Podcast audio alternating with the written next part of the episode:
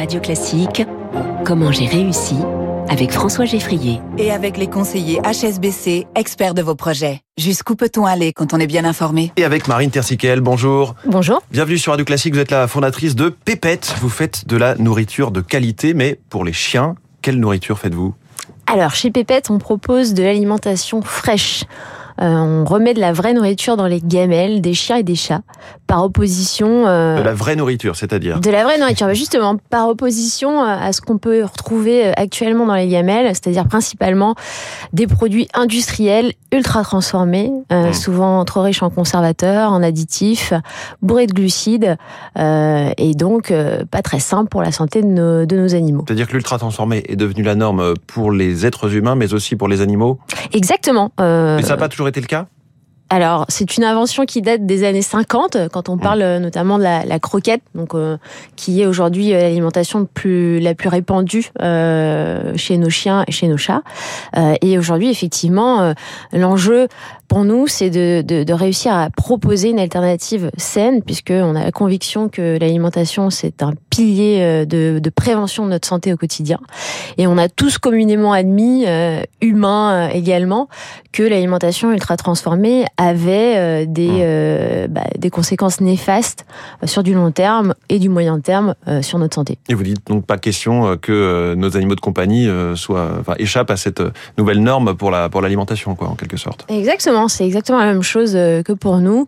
on le voit, cette alimentation industrielle ultra transformée, on a décidé et on a pris conscience qu'elle était qu'elle était mauvaise pour notre santé, et donc on a décidé de revenir à plus de naturalité, plus de produits bruts, frais dans nos dans nos assiettes et c'est exactement la même chose euh, pour nos animaux. Pourquoi est-ce que vous êtes allé sur ce créneau? Au départ, vous étiez euh, dans la pub, donc rien à voir il y a eu un déclic un jour, vous regardez un reportage, c'est ça, euh, en caméra cachée Exactement. Alors moi, j'ai déjà eu une première expérience entrepreneuriale dans l'alimentation euh, pour les bébés, l'alimentation bio pour les bébés. Donc déjà un premier, euh, un premier pas, on va dire, dans, dans l'univers de l'agroalimentaire. Et, et à ce moment-là, j'ai également vu un, un, reportage en caméra cachée, effectivement, qui nous faisait rentrer, c'était en 2017, dans les, dans les coulisses d'un industriel de la croquette justement. Et je me suis dit, effectivement, il y avait beaucoup de choses à faire euh, pour améliorer l'alimentation des bébés, mais concernant nos chiens et nos chats, on partait de très très très très loin, euh, puisque justement, on y voyait euh, bah, cette nourriture qui n'en est vraiment plus une en réalité. Et alors, à quoi ressemblent vos croquettes? Alors nous, c'est pas des croquettes. Voilà, c'est exactement le contre-pied, c'est-à-dire qu'on revient à une alimentation brute, fraîche. Donc on y met, quand je parlais de vraie nourriture, on y met tout simplement du vrai poulet, euh, des euh, vrais légumes, par exemple, euh, qui sont simplement cuits à basse température.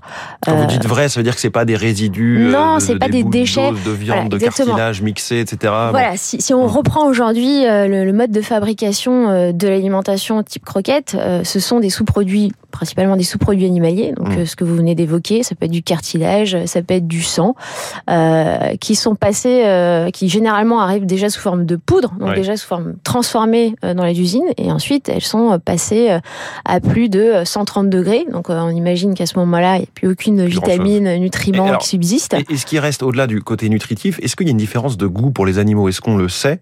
Est-ce que vous leur faites goûter au fur et à mesure que vous élaborez vos recettes? Exactement. Bah alors là, il n'y a pas du tout, c'est sans commune mesure déjà, cette croquette dont je viens de vous parler, euh, quand elle est passée à plus de 130 degrés, elle a déjà plus aucune saveur. Donc on est obligé d'y remettre des exhausteurs de goût, ah euh, voilà, des graisses animales. Voilà, nous, ben, le poulet, euh, les légumes euh, conservent parfaitement leurs propriétés organoleptiques, donc leur saveur. Et je peux vous garantir qu'un chien ou un chat n'a pas du tout le même comportement devant une devant une gabelle de repas frais pépette que devant une croquette ou une pâtée sans goût. Mais alors je me dis quand même, vous vous attaquez à un secteur qui est dominé par des mastodontes de l'agroalimentaire pour animaux ça doit pas forcément être facile, vous devez avoir des prix plus élevés, ils doivent vous regarder d'un mauvais œil. Alors euh, effectivement, on, est euh, on est un petit acteur, un petit David contre Goliath euh, dans cet univers qui pèse aujourd'hui plus de 4 milliards hein, en mmh. France. Donc on est sur un marché qui, qui est extrêmement extrêmement juteux entre guillemets et, et on arrive avec une nouvelle alternative fraîche. Il faut savoir que dans les pays anglo-saxons, ces modèles d'alimentation fraîche sont déjà bien bien présent avec voilà des parts de marché qui viennent grignoter au fur et à mesure aux, industriels. C'est tout le c'est tout le mal que je nous souhaite chez Pépette. effectivement, on n'est pas du tout sur le même type de produit, euh, donc avec la même structure de coût euh, derrière. Euh, ça, fait quelle différence euh, pour par rapport à une alimentation classique? On est sur quoi? Plus 50 On est alors là-dedans, vous avez aussi différentes différentes gammes, hmm. mais par rapport, par exemple, à une croquette premium, on, va être 20% plus cher. Oui, donc c'est c'est pas non plus x2. Vous allez fabriquer dans votre propre usine, c'est un peu votre nouveauté cette année? Oui.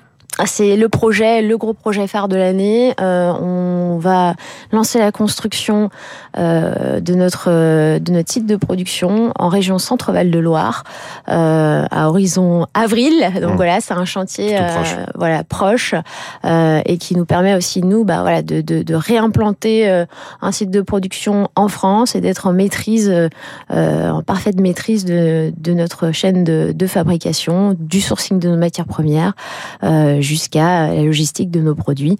Euh, et donc c'est effectivement un, projet qui nous tient à cœur de, réindustrialiser aussi le territoire français et d'y recréer de l'emploi. Merci beaucoup Marine Terzic, la fondatrice de Pépette ce matin dans Comment j'ai réussi en direct. Très bonne journée à vous. Merci, bonne journée. Le journal de l'économie dans quelques secondes, il est 7h.